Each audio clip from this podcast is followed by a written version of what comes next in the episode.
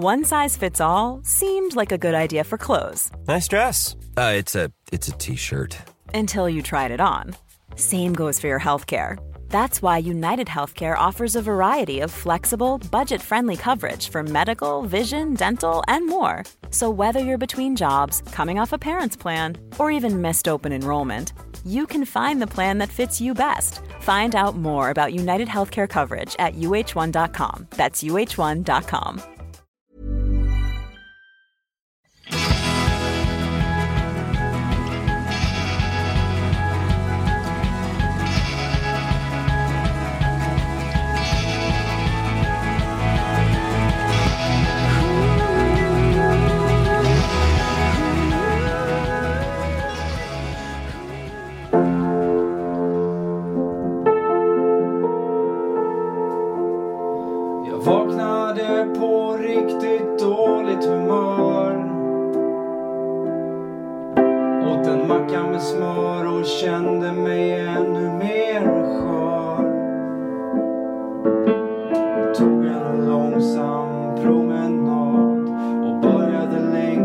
efter gröna blad. Mina steg gick snabbare, jag skyndade genast hem. Till min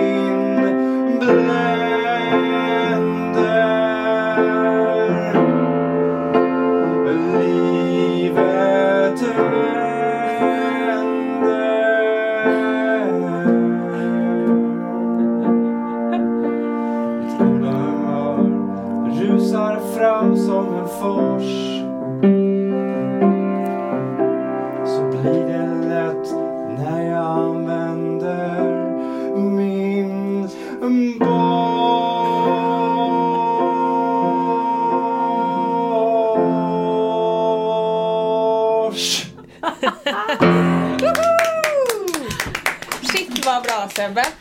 Det är bara ett litet problem. Säg inte någonting om avtalet. Jo men det är faktiskt sant. Jag menar aldrig har någon fått så mycket uppmärksamhet utan att ha eh, signat ett avtal, eller? Tror ni det händer ofta att det är så här? Ja, det känns kanske, det är kanske lite orimligt där. Ja. Men vi, vi är ju sponsrade då av Bosch så vi fortsätter ju nämna dem i hopp om att eh, det kommer ett avtal. Och Johan, om du hör på det här så eh, om inte det där avtalet kommer inom den närmsta veckan så kommer vi skriva en sång om en konkurrent till er till nästa onsdag. Men om det kommer med glada besked så kommer det en sång om dig. Ja. ja men fantastiskt Sebbe, det är en ynnest att få jobba med dig. Du gör liksom Verkligen. livet eh, roligare på alla Ja, plan. detsamma kära ni. Ehm, vi sitter här, eh, Mia, Lina, Sebastian Och... Rebecka. Välkommen! Och Rebecka är alltså vår nya praktikant som ska vara hos oss i tio månader och som jag har fått den stora ynnesten att vara handledare för. Och jag har, Tio fått en, månader? Nej, förlåt, tio veckor! eh, jag har fått den eh, härliga eh, ynnesten att följa det här handledarskapet Nej, på nej. nära håll. Nej, nej Lina, du har fått den eh, otroligt fina ynnesten att handleda mig i mitt handledarskap av Rebecka. Men Mia, har du varit på någon sån här handledarfika eller något sånt där? Alltså, när man lär Svarade sig om... mejlet? Jag har faktiskt inte svarat på det. Det är ju dåligt gjort av mig. Fikan är över för länge Är den det? Ja, ja okej. Ja, men jag ska höra av mig till honom. Men framförallt ska jag fokusera på att Rebecka ska ha det riktigt bra de här tio veckorna. Det låter bra. Hur känns det bra Rebecka? Det känns väldigt bra. Ja, Bra. eh, Hon vi... ser glad ut tycker jag. Ja, nej men verkligen än så länge. Det har ju bara gått två dagar så att, så att hon är, har än så länge färg i ansiktet. Men eh, innan vi eh, drar igång och pratar om det vi ska prata om idag så vill jag bara eh, klappa er och mig själv på axeln för att eh, Ja, dels kan jag berätta, eller det är sagt du som har berättat för mig Sebastian, att vårt förra avsnitt, vår intervju med när vi åkte hem till Bertil Vosk, Ja. Eh, gick ju, har ju gått vansinnigt bra, eller hur? Ja, vårt absolut mest nedladdade avsnitt. Eh, kändes väldigt kul. Men det var ju oerhört spännande att träffa honom, tyckte jag. Ja, Men vad roligt! Ja. Ja, Det var superroligt. ja det är Ja. jättekul. Det går bra. Ja, och dessutom så eh, tog vi tillfället i akt och skryta riktigt ordentligt på sociala medier igår om att vi fått reda på att vi hamnade på, eh, våra bägge böcker hamnade på topp 5-listan av Sveriges mest sålda böcker 2017. Okej. Och Vi- det, ja, det är, vi Vi skålar. skålar i vårt te. Har det. jag fått det här? Ja. Och så Är det frågar mig? vi Rebecka hur det känns att ta del i den här framgångssagan som du precis har kommit till. Väldigt spännande. Ja, bra. Nej, det är faktiskt väldigt roligt. Vår eh, faktabok kom på andra plats och vår kokbok som släpptes i slutet av augusti kom på femte plats. Alltså det är så mäktigt. Gud vad ni är bra. Så grymt. Men vi är inte här för att skryta om det idag, utan vi har ju en läsarfråga. Nej.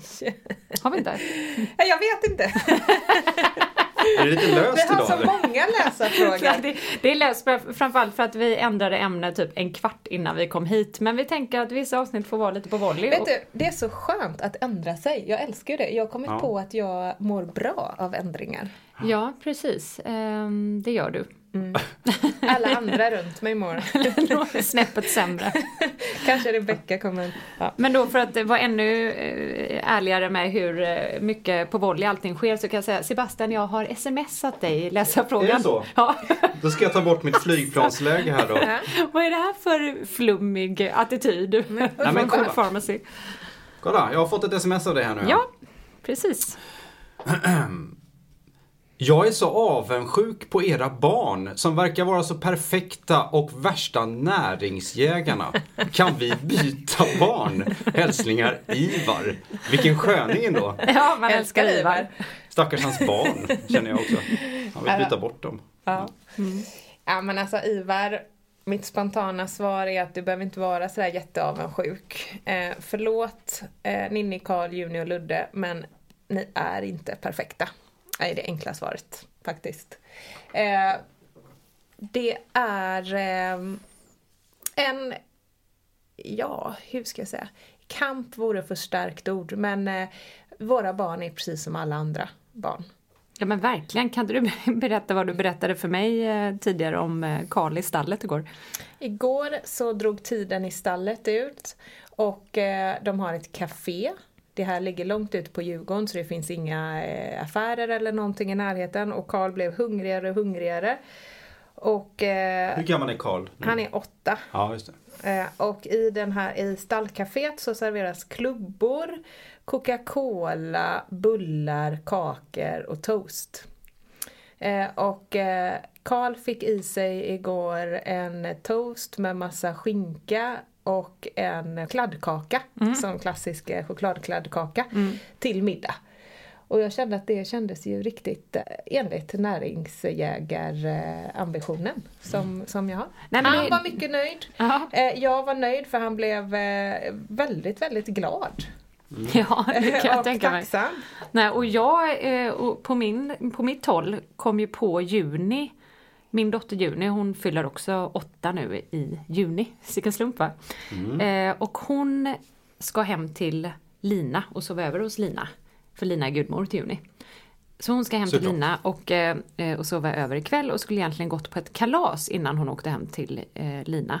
Men eh, har nu hoppat över att gå på det här kalaset eh, av anledningen att hon insåg att det inte skulle finnas något godis som hon tålde därför hon är glutenintolerant. Och när jag berättade att jag hade fått ett mail från eh, kalasarrangören som berättade att hon inte hade fått tag på glutenfritt godis så sa Juni att hon kunde hoppa över kalaset. För att hon, hon går alltså på kalas, alltså hon, klart hon älskar de här barnen också men hon, det var once in a lifetime att få möjlighet att bo hos en gudmor så det säger nog mer om hur fantastisk gudmor Lina är men också mycket om Junis eh, sockerbehov. Ja, just det. Ja men det där känner jag igen. Mina barn är jätteglada när de får gå på kalas. Därför att eh, apropå det här med förbud och tillbaka till Ivar, eller Ivan, Ivar. Ivars fråga. Så, eh, så eh, är ju både jag och Mia rätt eh, liberala för vi tror verkligen inte på eh, förbud. Vi tror båda två faktiskt på att vad man kan göra är att fortsätta att servera det man själv vill att barnen ska äta hemma. Eh, men sen utanför hemmet så när man kommer bort till andra så finns det inga förbud. Utan man kan prata om, om mat liksom generellt och så väljer de själva när de går på kalas hur de vill äta. Och mina barn älskar att gå på kalas för det ger en möjlighet för dem att, eh, att äta sånt som vi i vanliga fall inte har hemma. Just det. Men, när, Förutom när vi är i stallet då. men när de kommer hem då från kalaset eller vad det nu är för någonting. Får ni liksom ta ett snack då? Så här, blir det att de, varför har inte vi sånt där hemma? Varför får vi inte sånt? Blir det, blir det på det sättet eller? Inte längre men det var det tidigare men eh, det där går i perioder tycker jag. Mm. Ja men den frågan kommer då och då tycker jag. Ja. Att de vill eh, byta familj och... De vill också de ska byta med, Ja. ni ska byta med Ivar? ja, ja, exakt! Det är win-win. Nej, tyvärr är jag inte beredd att släppa dem riktigt än. Nej. Nej men det är klart de eh, tycker det är, eh, de tycker det är roligt att komma hem till andra familjer. Ibland har jag upptäckt. Av samma anledning då, framförallt Juni, eh, sockertorsken Juni, som tycker att eh, de serverar godare saker till eh, middag och mys och mellanmål och sådär. Så är det. Mm. Men vad säger ni då? då? Ja, N- när de säger sådär, "Var- varför har inte vi sånt här hemma? Ja men nu vet ju mina barn varför vi inte har det hemma som att vi har pratat om det i, eh, i några år. Men, eh, men vi pratar rätt mycket om, eh, om, apropå det här med vad man ska lägga till och att vara näringsjägare. Att eh, vi ser maten, maten ska ju självklart vara god. Eh, och därför är det viktigt att man utvecklar, vad, liksom, eller vad ska man säga, inte utvecklar men att man pratar med barnen om vad man ska äta, vad vill ni ha till middag? Och så att man tillsammans kommer fram till en, en bra eh, middag som alla är överens det är bra. med. Men också, också att man pratar om att eh, hur viktigt det är att få i sig näring via maten, att man börjar se maten som en eh, ja, källa till näring. Och det Ja. tycker jag är rätt, jag brukar ta det exemplet, det är rätt bra att eh, knyta an till barnens egna intressen. Min son han, eh, han är ju väldigt, väldigt intresserad av fotboll. Och eh, ska ju liksom bli världens nästa eh, Cristiano Ronaldo. Och då är det rätt bra att prata om, eh, ja, för att orka och liksom eh, kämpa så mycket som han gör så eh, är det ju rätt bra att du ser till att du får i dig det här och det här. Och det köper han. Och det låter som en väldigt fin balans du har hittat där för att eh, man vill ju inte kategorisera mat som nyttigt och onyttigt och ladda mat i onödan. Nej. Men samtidigt tycker jag det är väldigt om man hittar ett sätt att prata om mat på ett spännande och allmänbildande sätt så eh, tycker jag att det ändå är väldigt positivt. Och så kan man ju se till att alltid ha mycket av den där frukt och grönt hemma hela tiden. Och inte bunkra upp, för det har varit, nu hoppar jag lite, men det har varit en av nycklarna hemma hos både dig och mig, att vi inte har, ska man köpa hem något onyttigt, då köper man det för det speciella tillfället. precis. så att man Just har det inte hemma och bunkrar med det, utan det man bunkrar med är Nyttigheter. eh, det, nyttigheter. Men det som är intressant med det här är att eh, mat är ju ett sånt laddat ämne och du skulle ju aldrig ifrågasätta det som jag precis sa om Karl om man pratar om sömn. Eller att göra läxan. Där är ju alla helt överens. När man barn behöver sova, det är ju ingen som säger så här, nej men det är okej att lägga en åttaåring klockan 12 innan han ska till skola dagen efter. Och det är precis samma med mat. Mat, sömn, motion, det är ju så grundläggande saker i hans vardagsliv och alla barns vardagsliv som får dem att må bättre, att lära sig bättre, ja men allting. Det är ju precis som för oss. Så att jag tycker att, eh, att förstå hur maten kan bidra till något positivt i ditt liv är ju, eh, är ju en del av liksom uppfostran och utveckling av barn tycker jag. Mm. Jag tycker man borde prata om det mer i skolan. Ja, verkligen. Det är konstigt att de inte gör det. Det borde vara en del av utbildningen. Du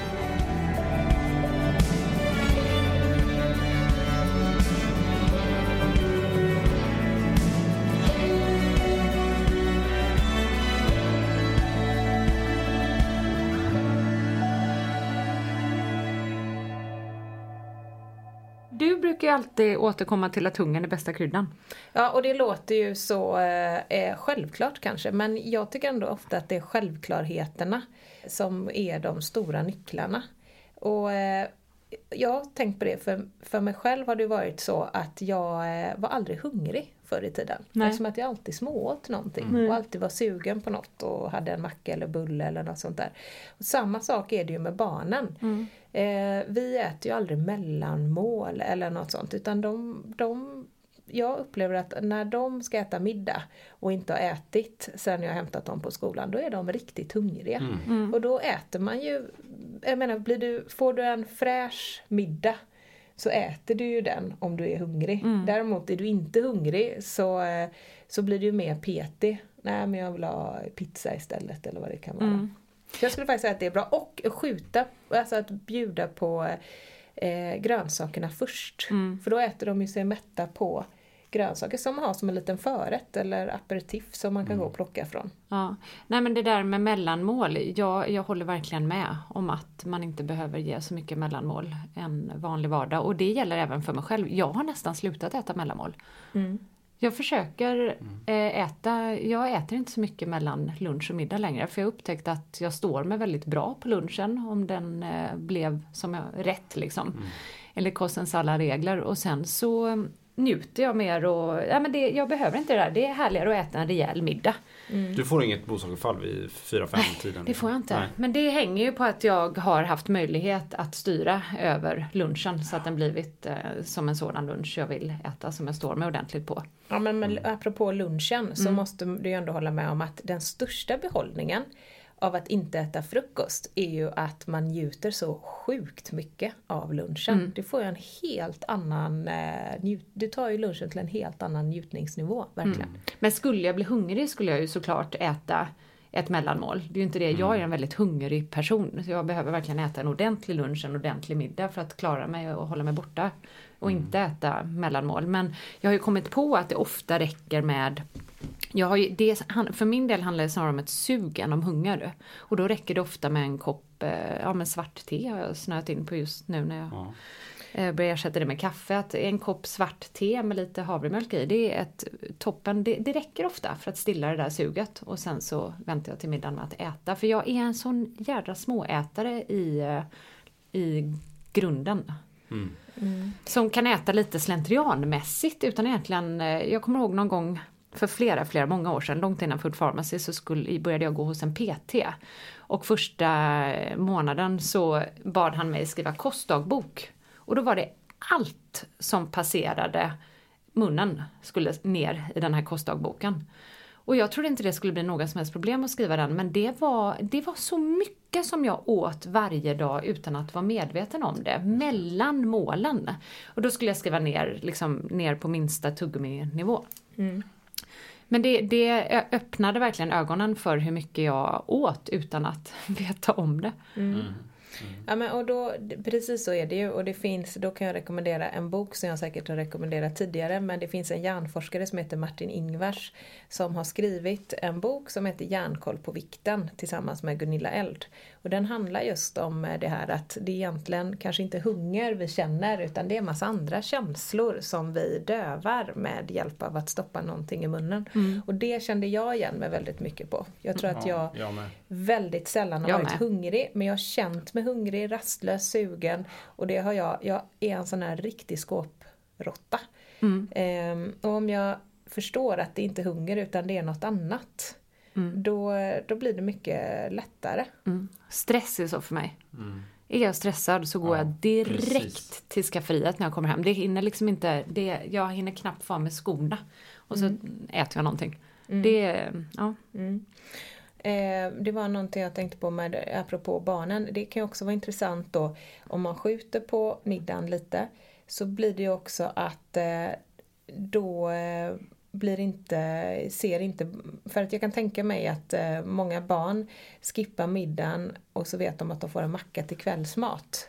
Men om man skjuter på middagen lite då, och man är hungrig då behöver man inte servera den där mackan till Nej. kvällsmat. Nej, det blir ju svårt också när mackan till kvällsmat i många barns ögon är godare än middagen. Så att jag tror att om man ska servera, det handlar ju inte om att svälta sina barn, vill de absolut inte äta, nej, då kan man ju inte tvinga dem att äta men då ska man inte erbjuda dem någonting som i deras ögon är väldigt mycket godare än middagen utan då får man ge dem ett lite tråkigare eh, kvällsmat tycker jag.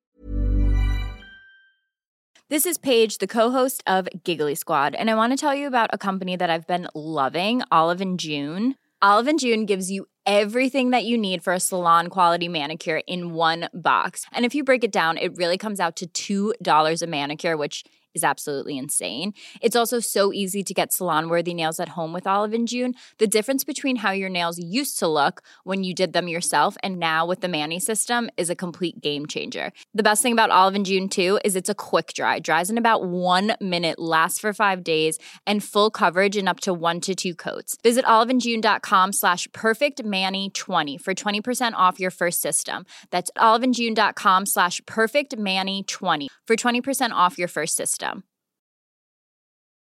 One size fits all seems like a good idea for clothes until you try them on. Same goes for healthcare. That's why United Healthcare offers flexible, budget friendly coverage for medical, vision, dental, and more. Learn more at uh1.com.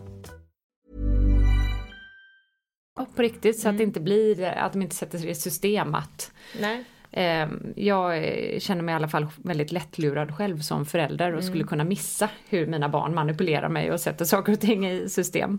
Ja men det får ju gärna vara mycket godare men det får ju inte vara en macka då eller något onyttigt. Nej, okej, precis Ja. så kan man se det. Det är det jag menar, men inte det de...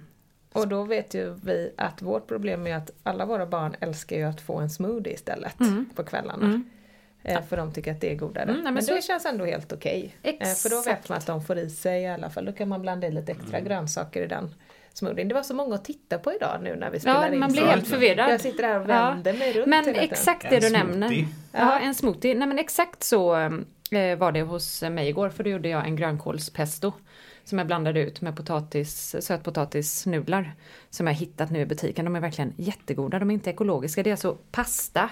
Inte färsk sötpotatis. För det tuggar inte eh, mina barn i sig. Men det är vad ska man säga, torkad pasta, torrpasta. Fast de innehåller enbart sötpotatis. Hur nudlar, hur Wow. goda som helst är de. Eh, jag har köpt hem dem sedan några veckor tillbaka. De blandade ut med grönkålspesto och min dotter gjorde vad de på skolan kallar för happy plate. Det vill säga hon älskade det. Och Ludde på riktigt slå, slog bakut. Han tyckte det var äckligaste, vidrigaste, konstigaste han någonsin hade smakat.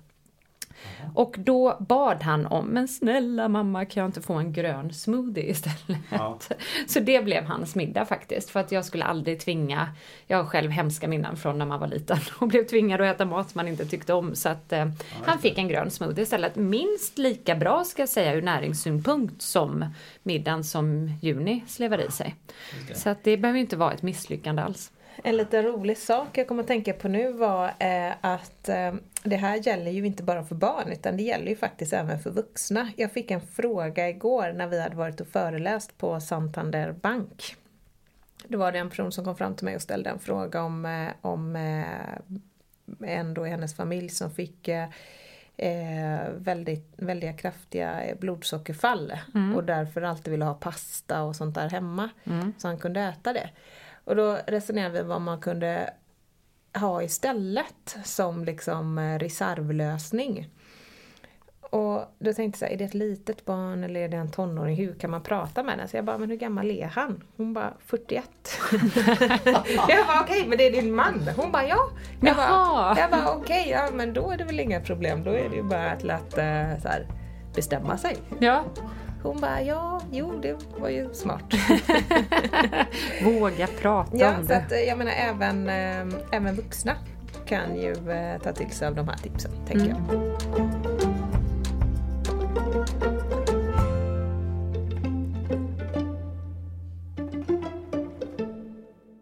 Men jag har ett annat tips också och det är ju att eh, föregå med gott exempel.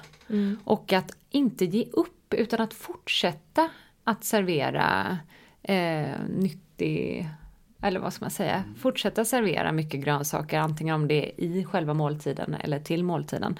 För att det var ju det Ann pratade eller sa när vi intervjuade henne, för, och vi pratade om eh, vad heter det, smakintroduktion, att små barn de behöver ju ofta åtta till, ja men minst åtta eller tio till 15 gånger på sig att prova någonting innan de faktiskt eh, känner igen det och börjar gilla det. För det handlar ju om igenkänning. Och lite äldre barn har jag läst eh, behöver uppemot 20 gånger på sig innan de börjar gilla vissa smaker. Så att det handlar ju om att faktiskt vara lite envis där. Och enträgen. Och det vet ju vi själva hur, eh, hur det var till exempel när vi åt gurkmeja första gången eller grön smoothie. Att man tycker inte att det är gott men Nej. fortsätter man så vänjer man sig vid smaken och vips en dag så börjar man faktiskt gilla eh, det man aldrig trodde var möjligt. Och eh, precis. Vad, vilka, är, vilka är era barns absoluta favoriträtter av era Food Pharmacy-recept? Ja, det är en bra fråga för att eh, för det första så är ju svar, om du hade, bara hade ställt frågan vad är deras favoriträtter så hade Ja. jag svarat pannkakor och eh, sushi typ. Men vi har ju i och för sig ett väldigt, jag gör ju det pannkaksreceptet som är i kokboken. Mm. Eh, på eh, bovetemjöl eh, som, och, som steks i kokosolja och ja, det görs på växtbaserad mjölk och sådär. Och det, det är verkligen ett eh, bra pannkaksrecept. Det bjuder jag alltid alla barn, när man har kompisar till barnen hemma och sådär på och de vill ha pannkakor, då får de det. Men från liksom mer, mer Food Pharmacy då recept så har jag Eh, jag ska säga att favoriten, det där går ju vågor. Favoriten just nu är en potatis och löksoppa. Och även en rotfruktssoppa. Och, sen, och det ber de mig laga med jämna mellanrum. Och sen det här potatisbrödet, tunnbrödet på två ingredienser som vi la upp för bara några veckor sedan. Det är ju en sådan stor favorit hemma hos oss.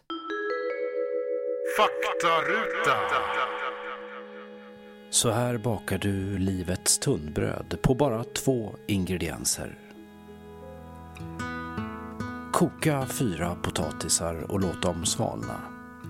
Blanda för hand med eh, 2,5 deciliter bovetemjöl och en halv tesked salt.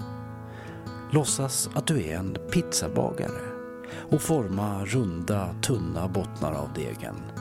Alltså om du inte är en pizzabagare, i så fall gör som du brukar göra. Ta lite mer bovetemjöl så att degen inte fastnar.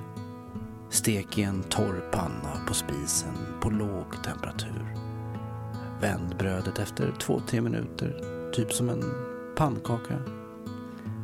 Låt svalna och rulla ihop med familjens favoritpålägg. Så det serverar jag ofta till soppa. Men då krävs det att man har lite mer tid för man ska ändå det går inte, jag har inte provat att göra det dagen före till exempel utan det ska göras samma dag som man äter det. Och det, det är ett riktigt favoritrecept, det kommer vi nog aldrig sluta göra. Jag tror att det är här som Ivar är så avundsjuk på. Barn som diggar den här typen av mat. Ja fast det här är liksom inte någonting att eh, digga för jag smaksätter det, vad ska jag säga? Lät det, lät det imponerande eller? Ja men lite tror jag ändå. Att, att det är liksom deras favoritmat inte är eh, spagetti och köttfärssås. Fast jag sa ju att deras favorit eh, Ja, var pannkakor och sushi. Och de älskar spaghetti och köttfärssås också. Och jag gör till och med spaghetti och köttfärssås till dem. Men jag, eh, då och då när de ber om det. Men då har jag till exempel de här sötpotatisnudlarna istället Mm. för den deppiga glutenfria spagetti. Det handlar liksom om, jag har även hittat en kikärtspasta nu Mm. som eh, de gillar väldigt mycket. Men det är först efter att ha ratat tio andra deppiga bönpasta som de tycker smakar unket. Så att man måste liksom, det, det är lite labba, detektiv. liksom. Man måste labba och man, det Ja. tar lite tid. Ja, Tyvärr det. gör det ju det och folk har ju inte, jag råkar ju tycka det är väldigt roligt att laga mat. Och jag ser ju det som ett, och jag jobbar med det dessutom. Så att jag kan ju ofta styra den mat jag lagar efter, ja men det blir ju enklare på något sätt för mig. Men ja, samtidigt är jag ju fortfarande en mamma som behöver åka till affären och planera och sådär. Så att det tar sin lilla tid men det är väl värt den, den tiden tycker jag. Alltså både jag och Mia kom ju in rätt sent i det här. Våra barn är ju inte uppvuxna eh, med föräldrar som, eh, som hade det här hälsointresset. Så att vi brukar ofta säga att vi är eh, avundsjuka på de som är gravida idag. Som verkligen kan så här, äta eh, något nyttigt i alla fall under graviditeten och, eh, och sen liksom introducera barnen redan från början till, till liksom mer grönsaker. Verkligen. Eh, För då, då tror jag att det är mycket Fattar ni om jag och Katja får barn? någon? Ja, Alltså, gud vad vi ska skämma bort det barnet med grönsaksrecept. Nej men vi var igår eh, och föreläste igår morse på eh, Karolinska institutet.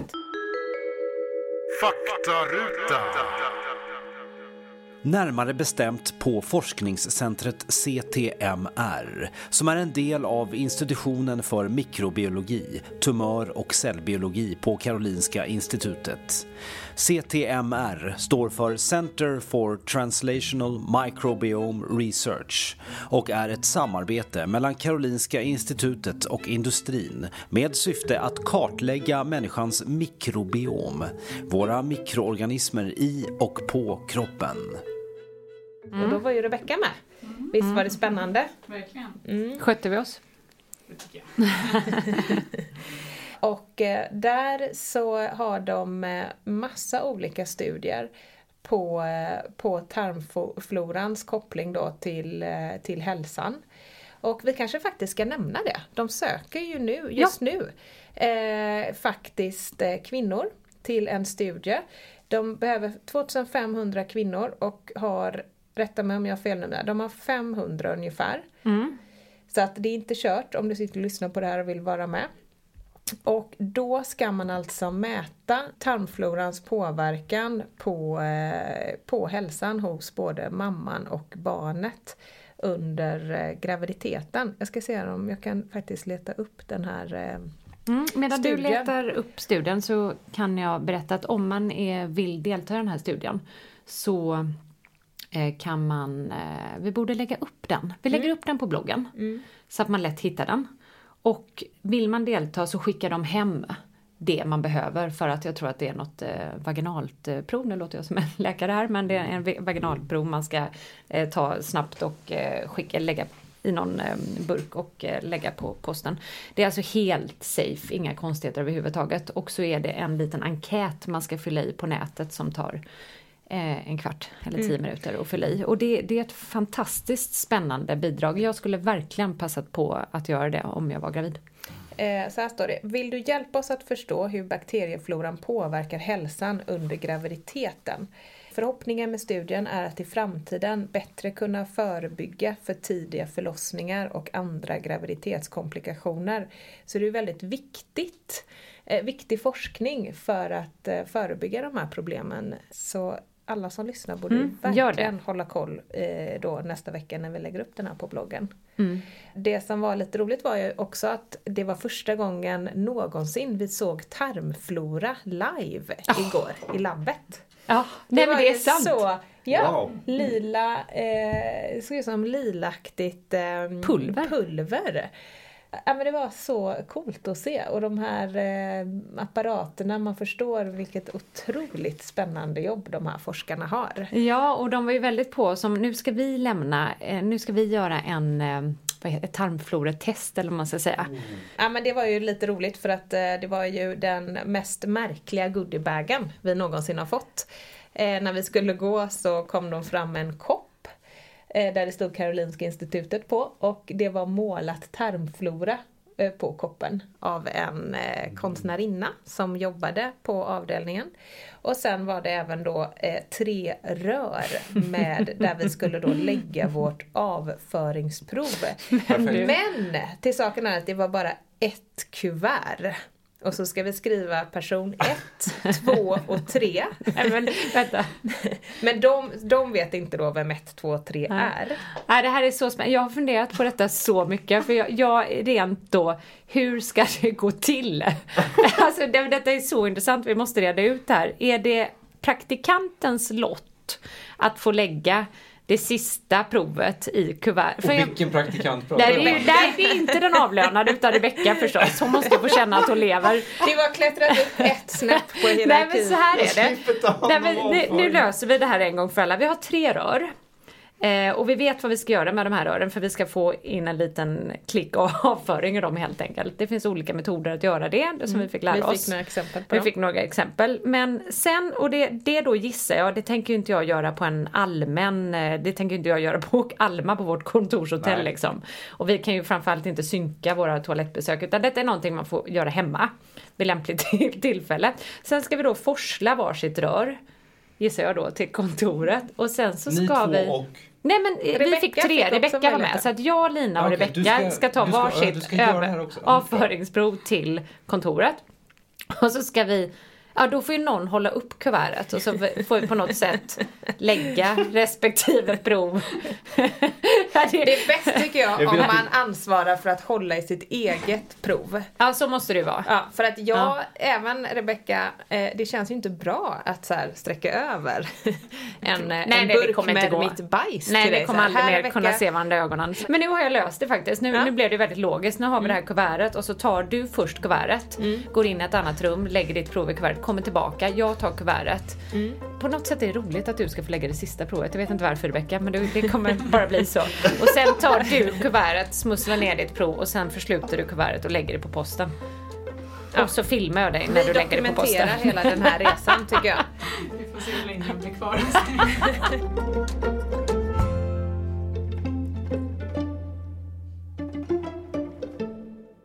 Det ska bli väldigt spännande att få resultaten från de här tarmfloretesten. Mm. För vi har länge pratat om att vi vill göra ett sånt här test, Mia och jag. Men det är, inget, det är inget läskigt över det hela, eller hur? Man får bara ett, vad får man för svar? Eh, Man får ju en analyserad tarmflora, hur eh, variationsrik. Mm. hur rik tarmflora vi har helt enkelt.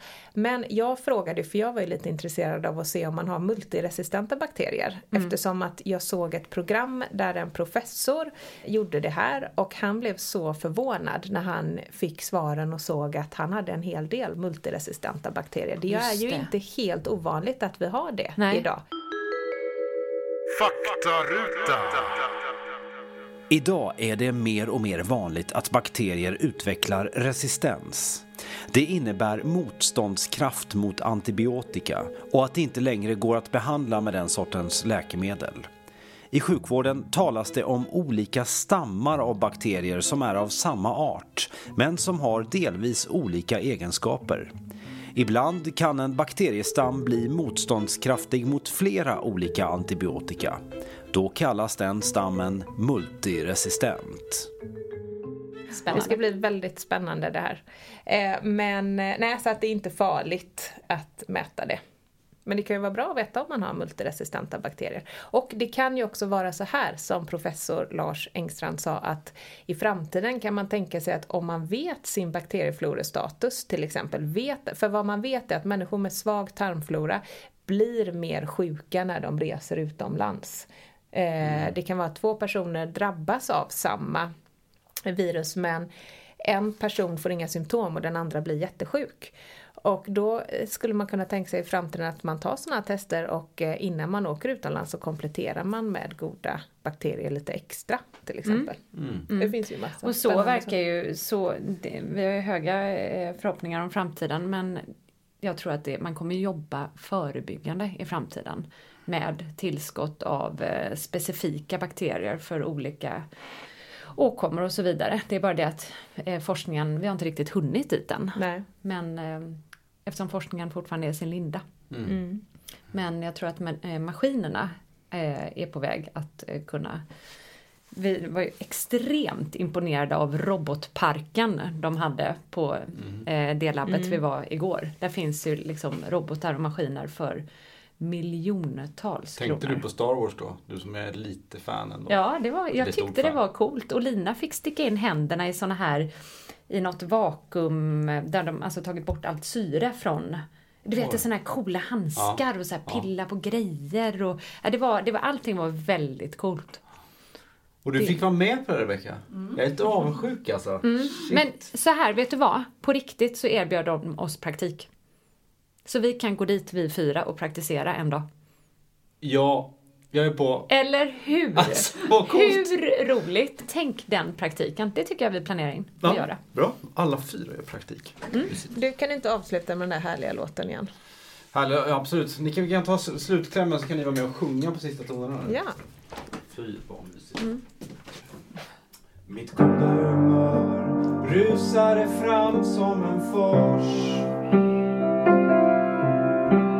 Så blir det lätt när jag använder min barn.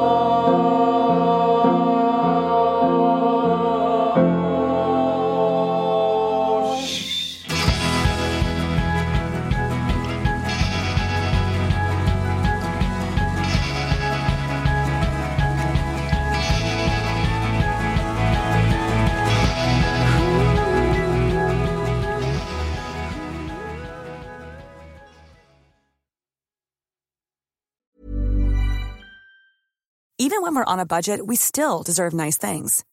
Quince is a place to scoop up stunning high-end goods for 50 to 80% less than similar brands.